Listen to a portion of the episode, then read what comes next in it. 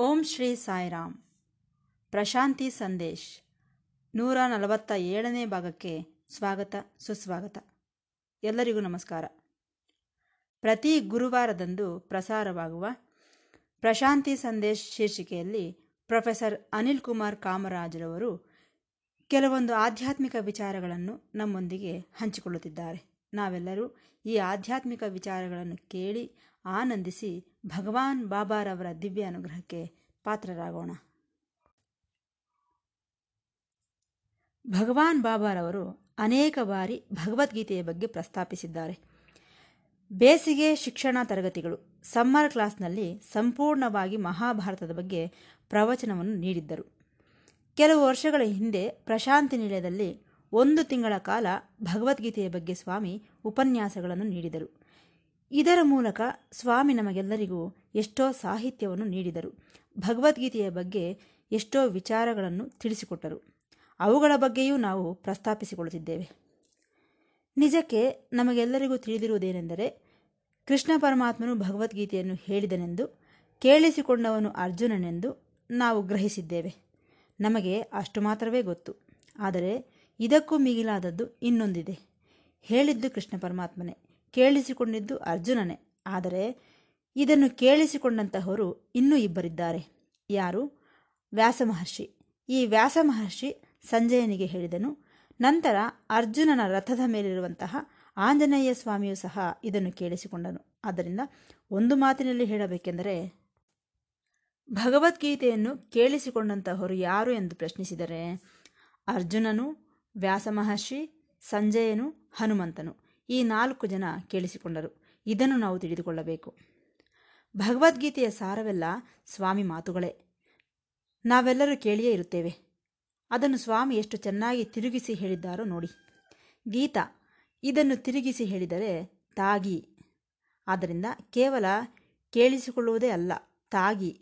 ತಾಗಿ ಎಂದರೆ ಕುಡಿದು ಎಂದರ್ಥ. ಕುಡಿದಂತೆ ಅಂದರೆ ರುಚಿ ನೋಡುತ್ತಿದ್ದಂತೆ ಇರಬೇಕು. ಆ, ಕುಡಿದು ಏನು ಮಾಡಬೇಕು? ತ್ಯಾಗಿಬಿಕ ತ್ಯಾಗಿಯಾಗು ಎಂದರು. ಅಂದರೆ ತ್ಯಾಗ ಮಾಡು ಎಂದರು. ಆದ್ದರಿಂದ ಗೀತಾಧ್ಯಯನವೆಂಬುದು ಏನೋ ಲೊಡಲೊಡ ಎಂದು ಓದುವುದಲ್ಲ. ಕುಡಿದು ರುಚಿ ನೋಡಿ ಅನುಭವಿಸುತ್ತಾ ತ್ಯಾಗಿಯಾಗಿ ಬದಲಾಗಬೇಕು. ಇದೇ ಗೀತಾ ಪದದ ಸಾರಾಂಶ ಎಂದು ಭಗವಾನರು ಬಹಳ ಚೆನ್ನಾಗಿ ನಮಗೆ ಅರ್ಥ ಮಾಡಿಸಿದರು. ಇದೇ ಸಂದರ್ಭದಲ್ಲಿ ಇನ್ನೊಂದು ಮಾತನ್ನು ಹೇಳಿದರು.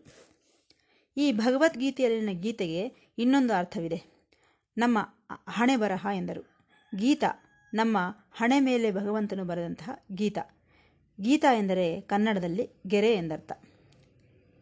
ಗೆರೆಗಳ, ಗೆರೆಗಳು ಹಣೆ ಬರಹ ಎನ್ನುತ್ತಿರ್ತಾರಲ್ಲ ಅದು.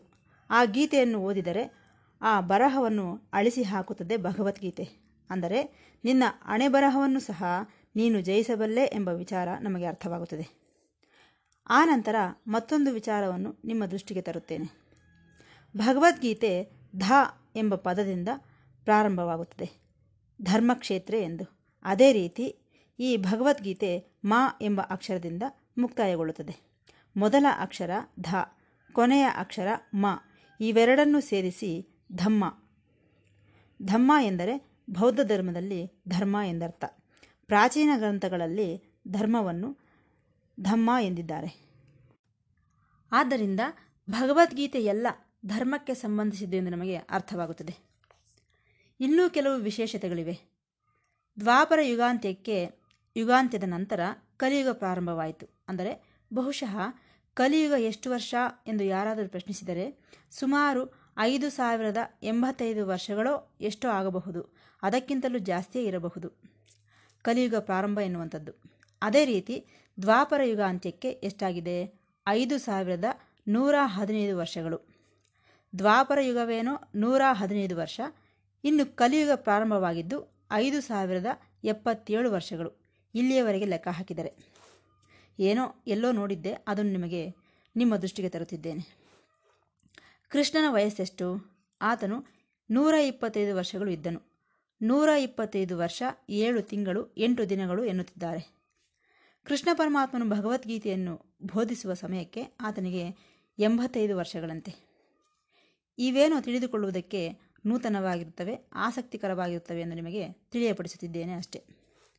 ಅದು ಅಲ್ಲದೆ ಕೇಳಿಸಿಕೊಂಡವನು, ಹೇಳಿದಂಥವನು ಇಬ್ಬರೂ ವ್ಯಾಸಮಹರ್ಷಿಯೇ ಎನ್ನುತ್ತಿದ್ದಾರೆ. ಅದೇ ಹೇಗೆ? ಹೇಳಿದವನು, ಕೇಳಿದವನು, ಬರೆದವನು, ಎಲ್ಲರೂ ಒಬ್ಬರೇ ಹೇಗಾಗುತ್ತಾರೆ? ಹೇಳಿದವನು ಕೃಷ್ಣ ಪರಮಾತ್ಮನು, ಅದು ನಮಗೆ ಗೊತ್ತು. ಕೇಳಿಸಿಕೊಂಡವನು ಅರ್ಜುನನು, ಅದು ಸಹ ನಮಗೆ ಗೊತ್ತು. ಈ ಅರ್ಜುನನು ಯಾರು? ಪಾಂಡವಾನಾಂ ಧನಂಜಯ ಎಂದು ಹತ್ತನೇ ಅಧ್ಯಾಯ ವಿಭೂತಿ ಯೋಗದಲ್ಲಿ ಹೇಳಿದ್ದಾನೆ ಕೃಷ್ಣ ಪರಮಾತ್ಮನು. ಪಾಂಡವರಲ್ಲಿ ನಾನು ಅರ್ಜುನನು ಎಂದಿದ್ದಾರೆ, ಎಂದಿದ್ದಾನೆ ಕೃಷ್ಣ ಪರಮಾತ್ಮನು. ಅಂದರೆ ಇಬ್ಬರು ಒಂದೇ ತಾನೆ. ಮತ್ತೆ ಅದೇ ವಿಭೂತಿ ಯೋಗ ಹತ್ತನೇ ಅಧ್ಯಾಯದಲ್ಲಿ ಮುನಿನಾಮಪ್ಯಹಂ ವ್ಯಾಸಃ ಎಂದಿದ್ದಾನೆ ಕೃಷ್ಣ ಪರಮಾತ್ಮನು. ಮುನಿಗಳಲ್ಲಿ ನಾನು ವ್ಯಾಸನು ಎನ್ನುತ್ತಿದ್ದಾನೆ.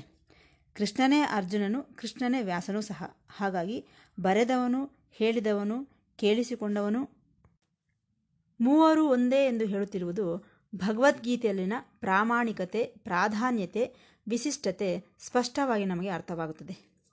ಸರಿ, ಇದನ್ನೆಲ್ಲ ಭಗವದ್ಗೀತೆಯಲ್ಲೇ ಏಕೆ ಹೇಳಿದ್ದಾನೆ? ಯಾವ ಉದ್ದೇಶದಿಂದ ಹೇಳಿದನು? ಅಂದರೆ ನಮಗೆ ತಿಳಿದು ಹೋಗುತ್ತದೆ. ನಮ್ಮ ಜೀವನವೆಲ್ಲ ಕಷ್ಟದಿಂದಲೇ ಕಳೆಯುತ್ತಿದ್ದೇವೆ.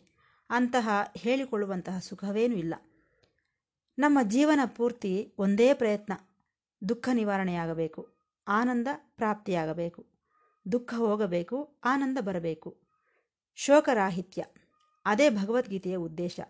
ದುಃಖ ಪಡಬೇಡ ಎಂದು ಹೇಳುವುದೇ ಭಗವದ್ಗೀತೆಯ ಸಂದೇಶ. ಈ ಸಂದೇಶವನ್ನು ಹೇಳುತ್ತಾ ಇಲ್ಲಿ ಭಗವಂತನು ನಮಗೆ ಎಷ್ಟೋ ಉತ್ತಮ ವಿಚಾರಗಳನ್ನು ಹೇಳಿದ್ದಾನೆ. ಅದನ್ನು ಸ್ವಲ್ಪ ಗ್ರಹಿಸಿ. ಎಷ್ಟು ಸ್ಪಷ್ಟವಾಗಿ ಹೇಳಿದ್ದಾನೋ ನೋಡಿ. ಎರಡನೇ ಅಧ್ಯಾಯ ಹನ್ನೊಂದನೇ ಶ್ಲೋಕ ಸಾಂಖ್ಯಯೋಗ. ಅಶೋಚ್ಯಾನನ್ವಶೋಚಸ್ತ್ವಂ ಪ್ರಜ್ಞಾವಾದಾಂಶ ಭಾಷಸೆ ಗತಾಸೂನ ಗತಾಸೂಂಚ ನಾನು ಶೋಚಂತಿ ಪಂಡಿತಾ ಅಶೋಚ್ಯಾನ್ ಯಾರ ಬಗ್ಗೆ ಅಳಬಾರದೋ ಅವರ ಬಗ್ಗೆ ಅನ್ವಶೋಚ ಅವರ ಬಗ್ಗೆಯೇ ಅಳುತ್ತಿದ್ದೀಯ ನೀನು ಪಂಡಿತಾಹ ಪಂಡಿತರು ಆತ್ಮಜ್ಞಾನ ಹೊಂದಿದಂಥವರು ಇದ್ದಾರಲ್ಲ ಗತಾಸೂನ್ ಹೊರಟು ಹೋದವರ ಬಗ್ಗೆ ಅಗತಾಸುನ್, ಬದುಕಿರುವವರ ಬಗ್ಗೆ ನಾನು ಸೋಚಂತಿ, ದುಃಖಿಸುವುದಿಲ್ಲ. ಬದುಕಿರುವವರ ಬಗ್ಗೆ ಅಳುವ ಅವಶ್ಯಕತೆ ಇಲ್ಲ. ಏತಕ್ಕಾಗಿ ಅಳುತ್ತಿದ್ದೀಯಾ ಎನ್ನುತ್ತಾನೆ ಕೃಷ್ಣ ಪರಮಾತ್ಮನು. ಅದೂ ಅಲ್ಲದೆ ಅಸೋಚ್ಯಾನ್, ಅದಕ್ಕೆ ಅಳುವ ಅವಶ್ಯಕತೆ ಇಲ್ಲ. ಏಕೆ ಎನ್ನುತ್ತೀಯೇನೋ? ಪ್ರಪಂಚದಲ್ಲಿರುವ ಪ್ರತಿಯೊಂದು ಸಹ ಐದು ಅಂಶಗಳಿಂದ ಏರ್ಪಟ್ಟಿದೆ. ಏನವು? ಅಸ್ಥಿ, ಭಾತಿ, ಪ್ರಿಯಂ, ನಾಮ, ರೂಪಗಳು. ಈ ಐದು ಅಂಶಗಳಿಂದ ಏರ್ಪಟ್ಟಿದೆ ಈ ಪ್ರಪಂಚವೆಲ್ಲ.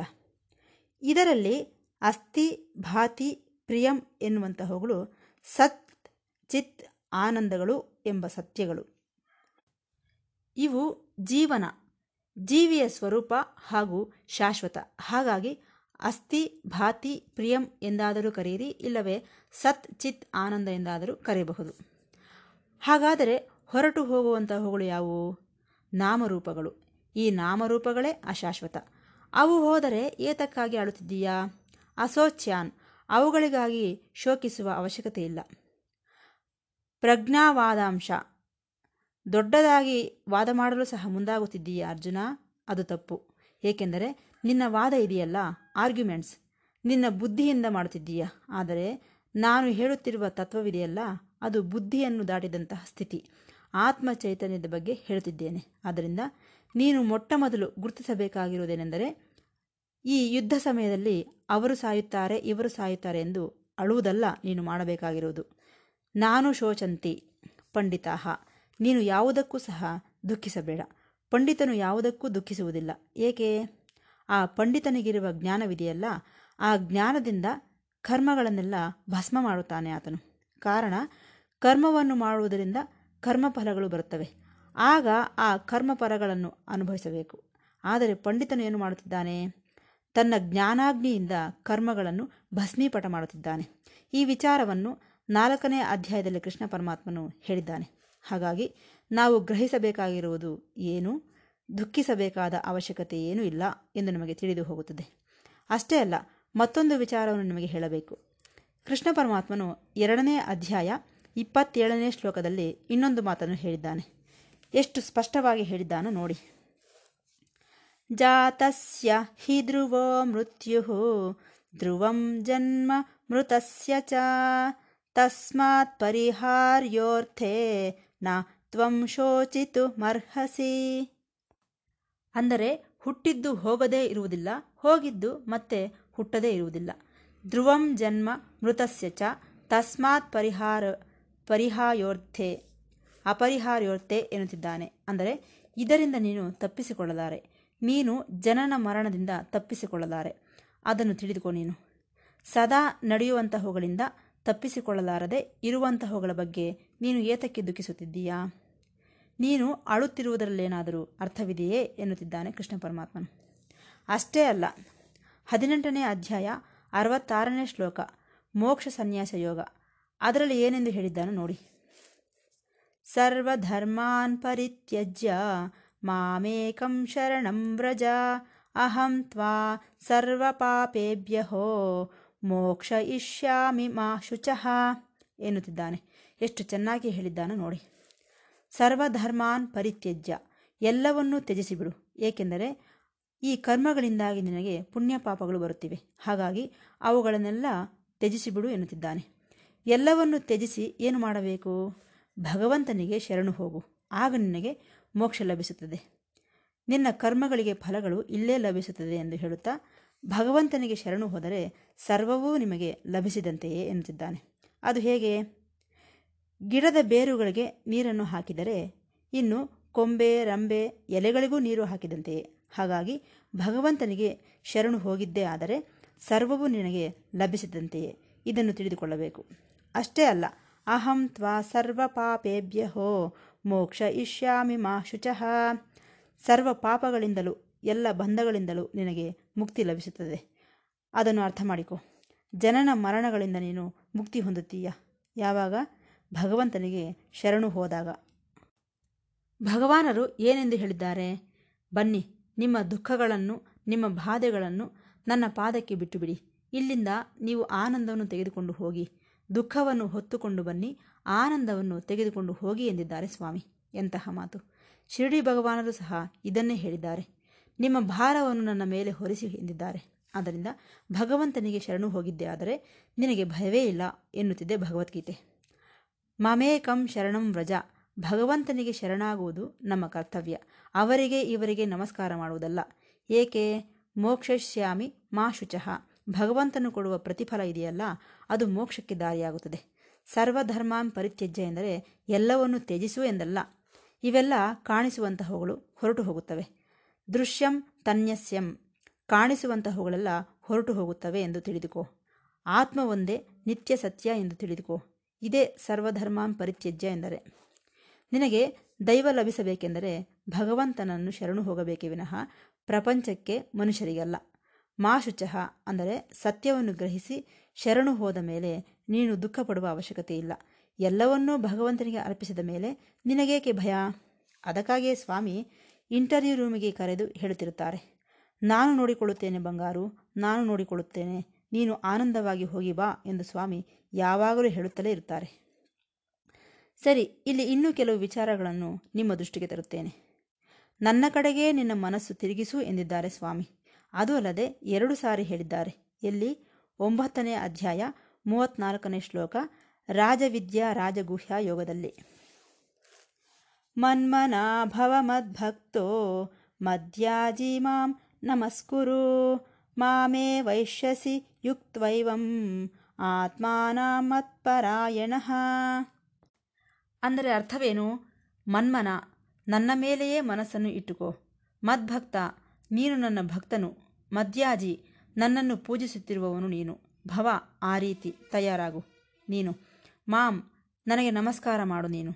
ಏವಂ, ಈ ರೀತಿಯಾಗಿ ಆತ್ಮಾನಾಂ, ನನ್ನ ಮನಸ್ಸನ್ನು ತ್ವಾ, ನನ್ನ ಮೇಲೆ ನಿಲ್ಲಿಸಿ, ಮತ್ಪರಾಯಣ, ಪರಾಯಣ, ನನ್ನನ್ನೇ ಪರಮಗತಿ ಎಂದು ಆರಿಸಿಕೊಂಡು, ಮಾನ್ ಏವ, ನನ್ನನ್ನು ಯಶಸ್ಸಿ ಪಡೆಯಬಲ್ಲೆ ನುಡಿದಿರಾ? ಎಷ್ಟು ಸ್ಪಷ್ಟವಾಗಿ ಹೇಳಿದ್ದಾರೋ. ನೋಡಪ್ಪ ನನ್ನ ಮೇಲೆ ಮನಸ್ಸನ್ನು ನಿಲ್ಲಿಸಿ ನನ್ನ ಭಕ್ತನಾಗಿ ಆರಾಧಿಸು ನನಗೆ ನಮಸ್ಕರಿಸು ನಾನೇ ನಿನಗೆ ಪರಮಗತಿ ಎಂದು ಭಾವಿಸು ಆಗ ನೀನು ನನ್ನನ್ನು ಪಡೆಯಬಲ್ಲೆ ಎಂದಿದ್ದಾನೆ ಇದನ್ನೇ ಸ್ವಾಮಿ ಯಾವಾಗಲೂ ಹೇಳುತ್ತಿರುತ್ತಾರೆ ಆ ಪದ್ಯ ಬಹಳ ಸುದೀರ್ಘವಾದಂತಹದು ಇಚ್ಚಿನವೇಮೋ ಉನ್ನವಿ ಅಂತೆ ಚಾಲು ಭಗವಂತ ನೀನು ಎಷ್ಟೋ ಕೊಟ್ಟಿದ್ದೀಯ ನನಗಷ್ಟೇ ಸಾಕು వీడు నా భక్తుడని ఎల్ల వేళల ఒక్క రీతిని ಅನುಗ್ರಹ ಮುನ್ನ ಚಾಲು ನಿನ್ನ ಅನುಗ್ರಹ ಇದ್ದರೆ ಅಷ್ಟೇ ಸಾಕು ಸ್ವಾಮಿ. ನೀನೆಷ್ಟೋ ಕೊಟ್ಟಿದ್ದೀಯ ನನಗೆ. ಅಧಿಕವಲಕೇಮಿ ಎಪ್ಪುಡೈನ ಕಲುಗು. ಬರಬೇಕಾಗಿರುವುದು ಯಾವಾಗಲಾದರೂ ಬಂದೇ ಬರುತ್ತದೆ. ಆದರೆ ನೀನು ನನ್ನ ಭಕ್ತನೆಂದು ನೀನು ಹೇಳಬೇಕು ಸ್ವಾಮಿ. ಇದನ್ನೇ ಇಲ್ಲಿಯೂ ಸಹ ಹೇಳುತ್ತಿದ್ದಾರೆ. ಮನ್ಮನ ಭವ ಬ ಮದ್ಭಕ್ತೋ ಮದ್ಯಾಜಿಮಾಂ ನಮಸ್ಕುರು. ನನ್ನ ಭಕ್ತನಾಗಿ ನನಗೆ ನಮಸ್ಕಾರ ಮಾಡು ಎಂದಿದ್ದಾನೆ. ಇಲ್ಲಿ ಒಂಬತ್ತನೇ ಅಧ್ಯಾಯ ಮೂವತ್ತ್ನಾಲ್ಕನೇ ಶ್ಲೋಕದಲ್ಲಿ. ಇದೇ ಮಾತನ್ನು ಮತ್ತೆ ಹದಿನೆಂಟನೇ ಅಧ್ಯಾಯ ಅರವತ್ತೈದನೇ ಶ್ಲೋಕ ಮೋಕ್ಷ ಸನ್ಯಾಸ ಯೋಗದಲ್ಲೂ ಹೇಳಿದ್ದಾನೆ. ಮನ್ಮನಾಭವ ಮದ್ಭಕ್ತೋ ಮದ್ಯಾಜಿ ಮಾಂ ನಮಸ್ಕುರು ಮಾಮೇ ವೈಶ್ಯಸಿ ಯುಕ್ತ್ವೈವಂ ಆತ್ಮಾನಾಮತ್ಪರಾಯಣ ಏನೋ ರಕ್ಷಿಸುತ್ತಾನೋ ಇಲ್ಲವೋ ಎಂಬ ಸಂದೇಹವೇತಕ್ಕೆ. ನಾನು ಪ್ರಮಾಣ ಮಾಡಿ ಹೇಳುತ್ತಿದ್ದೇನೆ ಕೇಳು. ನನ್ನ ಮೇಲೆ ಮನಸ್ಸನ್ನು ನಿಲ್ಲಿಸು. ನನ್ನ ಭಕ್ತನಾಗಿ ನನ್ನನ್ನು ಆರಾಧಿಸು. ನನಗೇ ಶರಣಾಗಿ ನಮಸ್ಕಾರ ಮಾಡು. ಆಗ ನೀನು ನನ್ನನ್ನು ಪಡೆಯುತ್ತೀಯ. ನೀನು ನನಗೆ ಬಹಳ ಪ್ರಿಯನಾದ್ದರಿಂದ ನಿಜವಾಗಿ ಹೇಳುತ್ತಿದ್ದೇನೆ ಕೇಳು. ಪ್ರತಿಜಾನೆ ಪ್ರತಿಜ್ಞೆ ಮಾಡುತ್ತಿದ್ದೇನೆ ಕೇಳಪ್ಪ ಎಂದನು. ಆದ್ದರಿಂದ ಇಲ್ಲಿ ಎರಡು ವಿಚಾರಗಳಿವೆ. ಒಂದು ಸಾಧನೆ, ಎರಡು ಸಾಧ್ಯ. ನಾವು ಸಾಧಿಸುವಂಥದ್ದು ಅಂದರೆ ಭಗವಂತನು ಪ್ರಸಾದಿಸುವಂಥದ್ದು. ಏನು? ನಮ್ಮ ಸಾಧನೆ. ಇದರಲ್ಲಿ ನಾಲ್ಕು ಮೆಟ್ಟಿಲುಗಳಿವೆ. ದೈವದ ಮೇಲೆ ಮನಸ್ಸನ್ನು ಲಗ್ನ ಮಾಡಬೇಕು. ದೈವದ ಮೇಲೆ ಭಕ್ತಿ ಇರಬೇಕು. ದೇವರನ್ನು ಆರಾಧಿಸಬೇಕು. ದೇವರಿಗೆ ನಮಸ್ಕರಿಸಬೇಕು. ಈ ನಾಲ್ಕು ಸಹ ಸಾಧನೆ. ಮೊದಲನೆಯದು. ಮತ್ತೆ ಸಾಧ್ಯ? ಆತನೇ ಕೊಡುವಾಗ ಇನ್ನೂ ಸಾಧ್ಯ ಎಂದರೆ ಹೇಗೆ? ಮಾಮೇ ವೈಶ್ಯಸಿ ಪರಮಾತ್ಮನನ್ನು ಪಡೆಯಬಲ್ಲೆ. ಹೇಗೆ? ಸತ್ಯಂತೆ ಪ್ರತಿಜಾನೆ. ಈ ಪ್ರಕಾರ ಸಾಧನೆ ಮಾಡುವವರಿದ್ದಾರಲ್ಲ, ಅವರು ಪರಮಾತ್ಮನನ್ನು ಪಡೆಯುತ್ತಾರೆ. ನಾನು ಪ್ರತಿಜ್ಞೆ ಮಾಡಿ ಮಾಡುತ್ತಿದ್ದೇನಪ್ಪ? ಎಂದಿದ್ದಾನೆ ಕೃಷ್ಣ ಪರಮಾತ್ಮನು. ಎಷ್ಟು ಅರ್ಥಗರ್ಭಿತವಾಗಿ ಹೇಳಿದ್ದಾನೋ ಆಲೋಚಿಸಿ. ಆದ್ದರಿಂದ ಭಗವದ್ಗೀತೆ, ಭಗವದ್ಗೀತೆಯಲ್ಲಿ ನಾವು ತಿಳಿದುಕೊಳ್ಳಬೇಕಾದ ಅಂಶಗಳು ಎಷ್ಟೋ ಇವೆ. ಅಂದರೆ, ಇದುವರೆಗೆ ನಾವು ಗ್ರಹಿಸಿದ್ದು ಏನು? ಭಗವದ್ಗೀತೆ ಎಂಬುದು ಶೋಕರಾಹಿತ್ಯಕ್ಕೆ ದುಃಖ ನಿವಾರಣೆಗಾಗಿ ಏರ್ಪಟ್ಟಿದ್ದು ಎಂದು ನಾವು ಗ್ರಹಿಸಿದೆವು. ಅದರಲ್ಲೂ ಏನೆನ್ನುತ್ತಿದ್ದಾನೆ ಭಗವಂತ? ಸರ್ವವನ್ನು ವ್ಯಾಪಿಸಿರುವವನು ಪರಮಾತ್ಮನು ಮಾತ್ರವೇ ಎಂದಿದ್ದಾನೆ. ಅದರಲ್ಲಿ ಅನುಮಾನವೇ ಇಲ್ಲ. ಯಾವಾಗ ಹೇಳಿದನು? ಭಗವದ್ಗೀತೆಯಲ್ಲಿ ಮೂರು ಸಾರಿ ಹೇಳಿದ್ದಾನೆ, ಸಮಸ್ತವನ್ನು ವ್ಯಾಪಿಸಿರುವುದು ನಾನೇ ಎಂದು. ನಮ್ಮ ಭಗವಾನರು ಸಹ ಇದೇ ವಿಚಾರಗಳನ್ನು ಹೇಳಿದ್ದಾರೆ. ಚುಕ್ಕಲನ್ನಿಯು ಬ್ರಹ್ಮ, ಸೂರ್ಯುಂಡು ಅದಿಬ್ರಹ್ಮ, ಚಂದ್ರುಡನ್ನನು ಬ್ರಹ್ಮ, ಜಲಮು ಬ್ರಹ್ಮ, ಸ್ವರ್ಗಮನ್ನನು ಬ್ರಹ್ಮ, ವೈಕುಂಠಮದಿ ಬ್ರಹ್ಮ, ತಲ್ಲಿಯನ್ನನು ಬ್ರಹ್ಮ, ತಂಡ್ರಿ ಬ್ರಹ್ಮ, ಭಾಗ್ಯಮನ್ನನು ಬ್ರಹ್ಮ, ವಾಲಭ್ಯಮದಿ ಬ್ರಹ್ಮ, ಜೀವರಾಸುಲು ಬ್ರಹ್ಮ జీవి బ్రహ్మ పుట్టించుటది బ్రహ్మ పోషించుటది బ్రహ్మ గిట్టించుటది బ్రహ్మ గృహిణి బ్రహ్మ కాలమంతయు బ్రహ్మ ఈ సృష్టి బ్రహ్మ ప్రకృతితంతయు బ్రహ్మ ఆ శక్తి బ్రహ్మ సర్వములు బ్రహ్మ మరియు ఈ సభయు బ్రహ్మ సత్యమును తెలుపు మాట సాయి మాట ಎಲ್ಲವೂ ಬ್ರಹ್ಮವೇ ಎಂದು ಹೇಳಿದನಲ್ಲ ಕೃಷ್ಣ ಪರಮಾತ್ಮ ಆ ಮಾತನ್ನು ಇಲ್ಲಿ ಹೇಳುತ್ತಿದ್ದಾರೆ ಸ್ವಾಮಿ ಇಡೀ ಪ್ರಪಂಚವೆಲ್ಲ ವ್ಯಾಪಿಸಿರುವಂತಹವನು ಪರಮಾತ್ಮನೇ. ಅದನ್ನು ತಿಳಿದುಕೋ ಎನ್ನುತ್ತಿದ್ದಾರೆ ಭಗವಾನರು. ಅಂದರೆ, ಇಲ್ಲಿ ನಾವು ಗ್ರಹಿಸಬೇಕಾಗಿರುವುದೇನೆಂದರೆ, ಭಗವಂತನು ಇಲ್ಲದೇ ಇರುವುದು ಏನೂ ಇಲ್ಲ. ಸರ್ವವೂ ಪರಮಾತ್ಮನೇ. ಸ್ವಾಮಿ ಒಂದು ಸಾರಿ ಹೇಳಿದ್ದಾರೆ. ಸ್ವಾಮಿ ಎಷ್ಟೋ ಹೇಳಿದ್ದಾರೆ. ಆದರೆ, ಸಮಯದ ಅಭಾವದಿಂದಾಗಿ ಎಲ್ಲವನ್ನೂ ಹೇಳಲಾರದೆ ಹೋಗುತ್ತಿದ್ದೇನೆ. ಭಗವದ್ಗೀತೆಯಲ್ಲಿ ಮೂರನೇ ಬಾರಿ ಹೇಳಿದ್ದಾನೆ ಕೃಷ್ಣ ಪರಮಾತ್ಮನು. ಏನ ಸರ್ವಂ ಇದಂ ತತಂ. ಎಲ್ಲ ಕಡೆ ಇರುವುದು ನಾನೇ. ಸ್ವಾಮಿಯೂ ಸಹ ಎಷ್ಟೋ ಸಾರಿ ಹೇಳಿದ್ದಾರೆ.